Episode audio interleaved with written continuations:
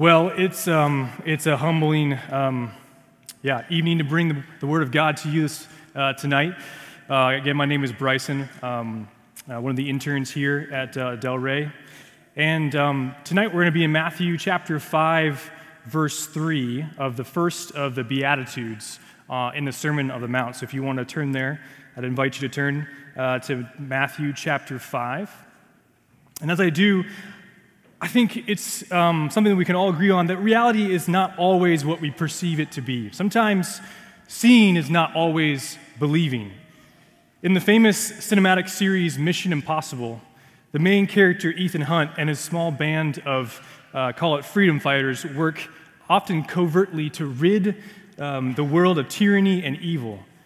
In every one of these Mission Impossible movies, there is some scene in which it depicts one of the good guys masquerading, usually as one of the bad guys, in order to, uh, to catch the villain or to gain some sort of information. The scene ends, as you probably remember if you've seen them, with the good guy dramatically pulling off the mask and the hair and, and revealing that actually he's not who the person thought he was.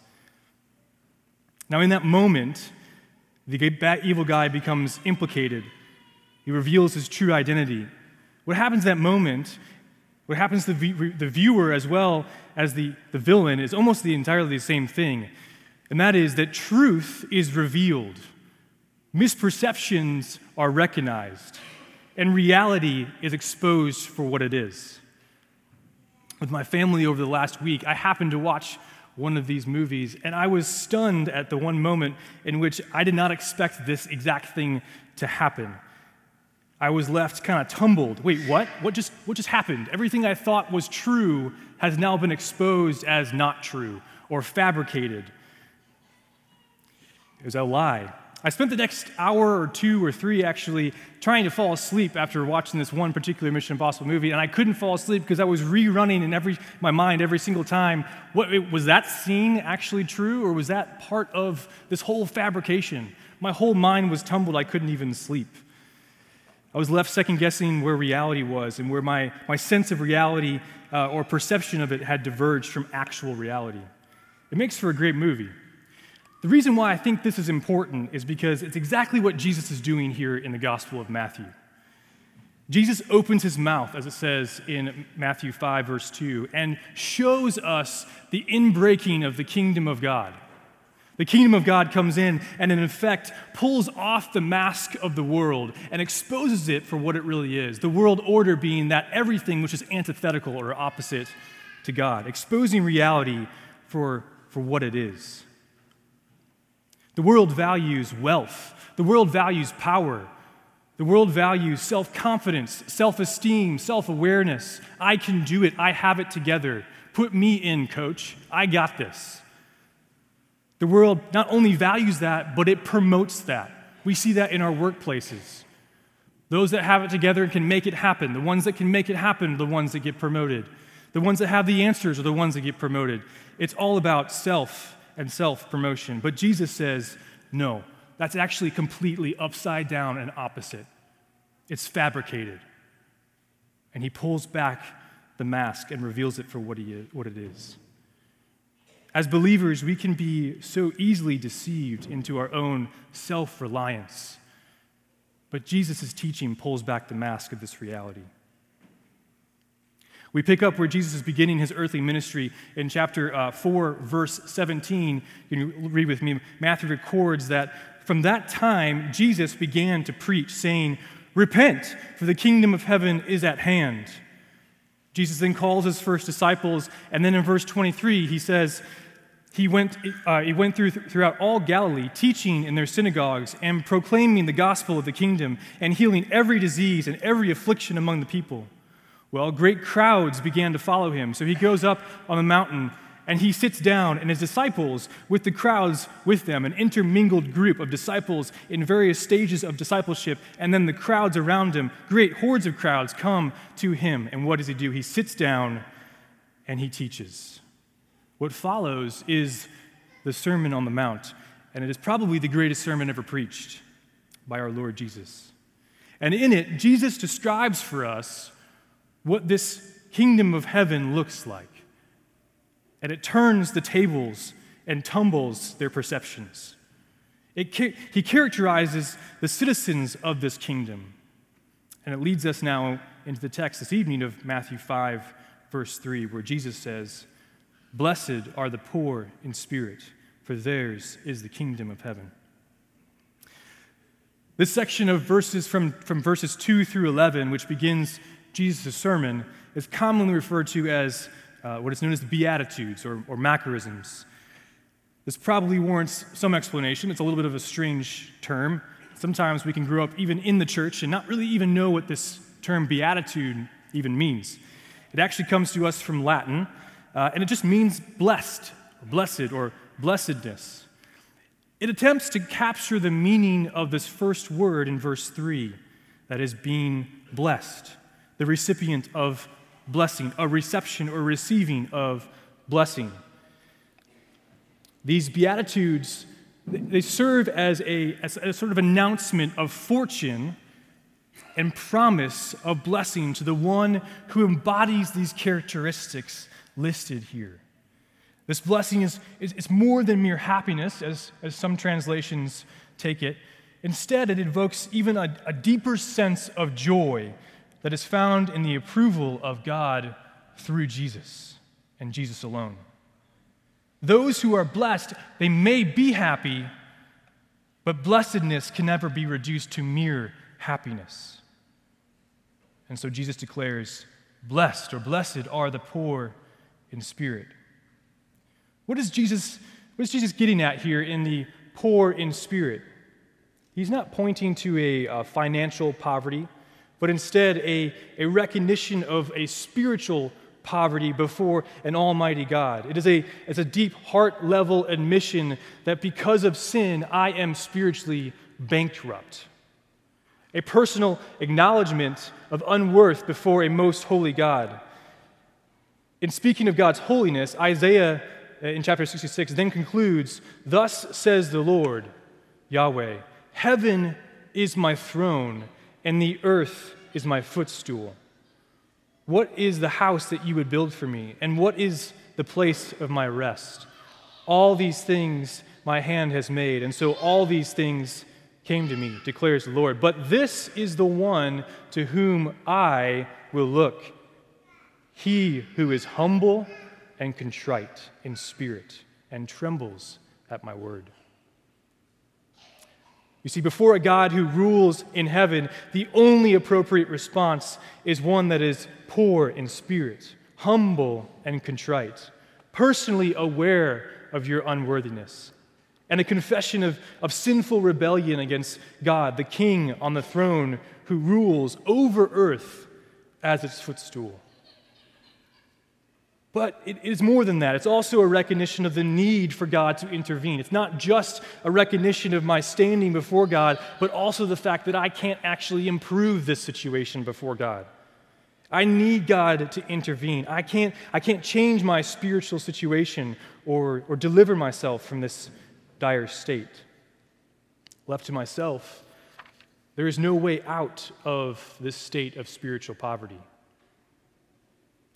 Indeed, is, is the cry of the humble and contrite tax collector of the Gospel of Luke in the temple, in contrast to the self righteousness of the Pharisee, when the tax collector, standing far off, would not even lift his eyes up to heaven, but beat his breast, saying, God, be merciful to me, a sinner. God, be merciful to me. There are no other words. In short, it is the recognition of one's need for God.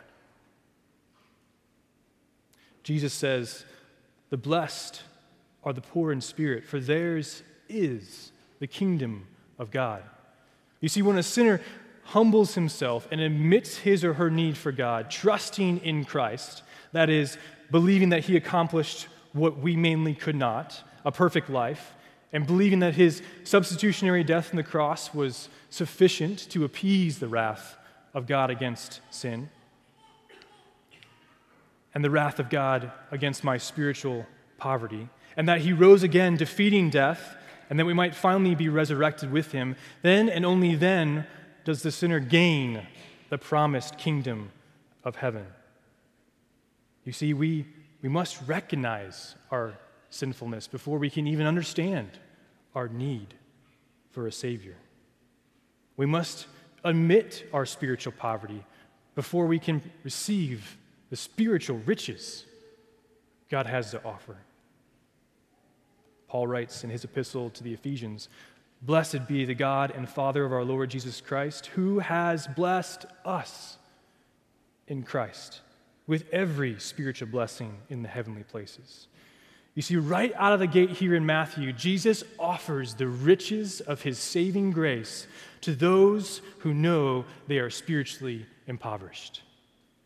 For by grace you have been saved through faith. And this is not your own doing, it is the gift of God, not a result of works, so that no one may boast. The kingdom of God is here and now, and its citizens capture a foretaste of what it will be. Jesus inaugurates the kingdom of God, and in breaking the kingdom of God, he calls poverty stricken, spiritually stricken sinners to himself. He beckons and invites the spiritually bankrupt to have life and have it abundantly under submission to his rule and lordship in his kingdom. Maybe there are some of you with us tonight, even in this family gathering at Delray, where maybe that wouldn't necessarily describe you. I just want you to know, and I think that each one of us would like you to know, that there is no better place we would like you to be, hearing this good news of, in Jesus Christ, that we can receive His grace for our spiritual bankruptcy. Would you receive it and would you come? Brothers and sisters in Christ, conversely, have we considered how easy it is to stray from this kind of dependence upon God? In these words, and in short words, Jesus completely unmasks our self reliance. He will have none of it. You see, the opposite of God dependence is self reliance.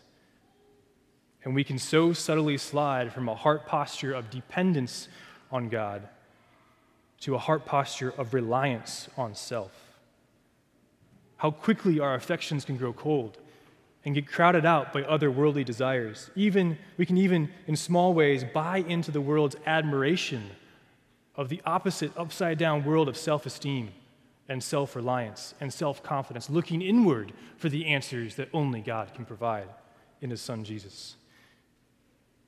It's easy to do because it's the pool that we swim in each and every day when we go out into the world, and we have to fight against it. Well, sometimes we can be even like those that built the Tower of Babel. We can join in and saying, Look at us, look what I have done. Let's make a name for ourselves, even in the Christian circles. It can produce a hard heartedness to God and to sin, especially in our circles. We can even succumb to the deadliness of, of like a spiritual pride and arrogance that's rooted in, in great learning and theological know how. We can have all the answers, but none of the humility inwardly. We can look humble outwardly, but not inwardly. We don't have or possess yeah, spiritual humility before God and our affections for Jesus, acting outwardly with piety, even, or with good moral behavior, but inwardly growing cold. This can happen subtly. So, allow me to offer a few, just a few ways. There's many we can go about here, but maybe just one or two uh, warning lights that can work as a spiritual diagnostic tool for what is happening within. As we take stock, is your life so busy and distracted that the things of life are crowding out your devotion to the Lord? Lexi and I moved here in August, and one of the things, and I think some of us, as uh, others as well, can relate to, one of the things that, that was so astounding to us is just the pace of life. We moved in, and we were immediately inundated with how fast people move. We move, I mean, especially in the city, extremely fast.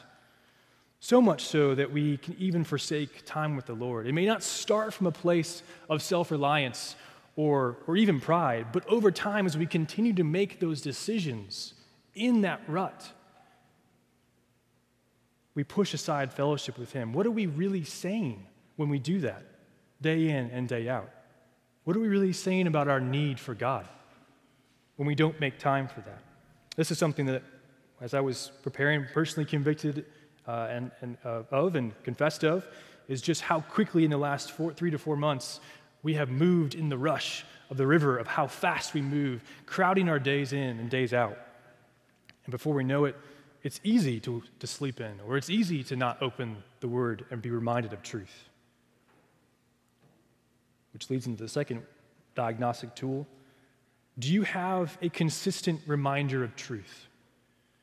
Do you see time in God's word as not only life giving, but necessary? Or is it optional? Is there even space in your heart and mind and in your day for intentional prayer and communion with the Lord? This is something that's been personal to me as I have yeah, just walked with um, men in discipleship and tr- tracing back the, the sins and the things that are, are um, besetting in their lives. Often, what it is and what it can be traced all the way back to is some place way back in the past. They have continually made decisions in which they have prioritized the busyness of life over the reminder of truth and they just don't think they need it. Do you need God's truth? Do you cling to it?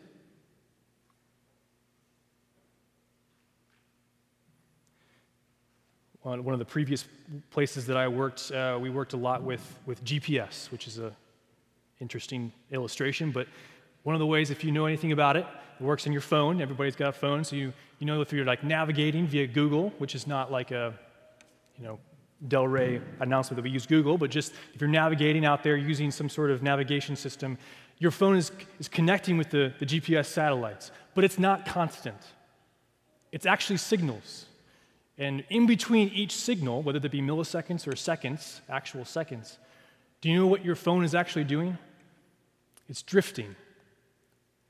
And every time it gets an update of where it actually is, it snaps back to reality and gets the truth. And that's kind of how I think about even my time in the Word is when I close my, my Bible and I go about my day, without it, I start to drift and I need to open it back up and get another update.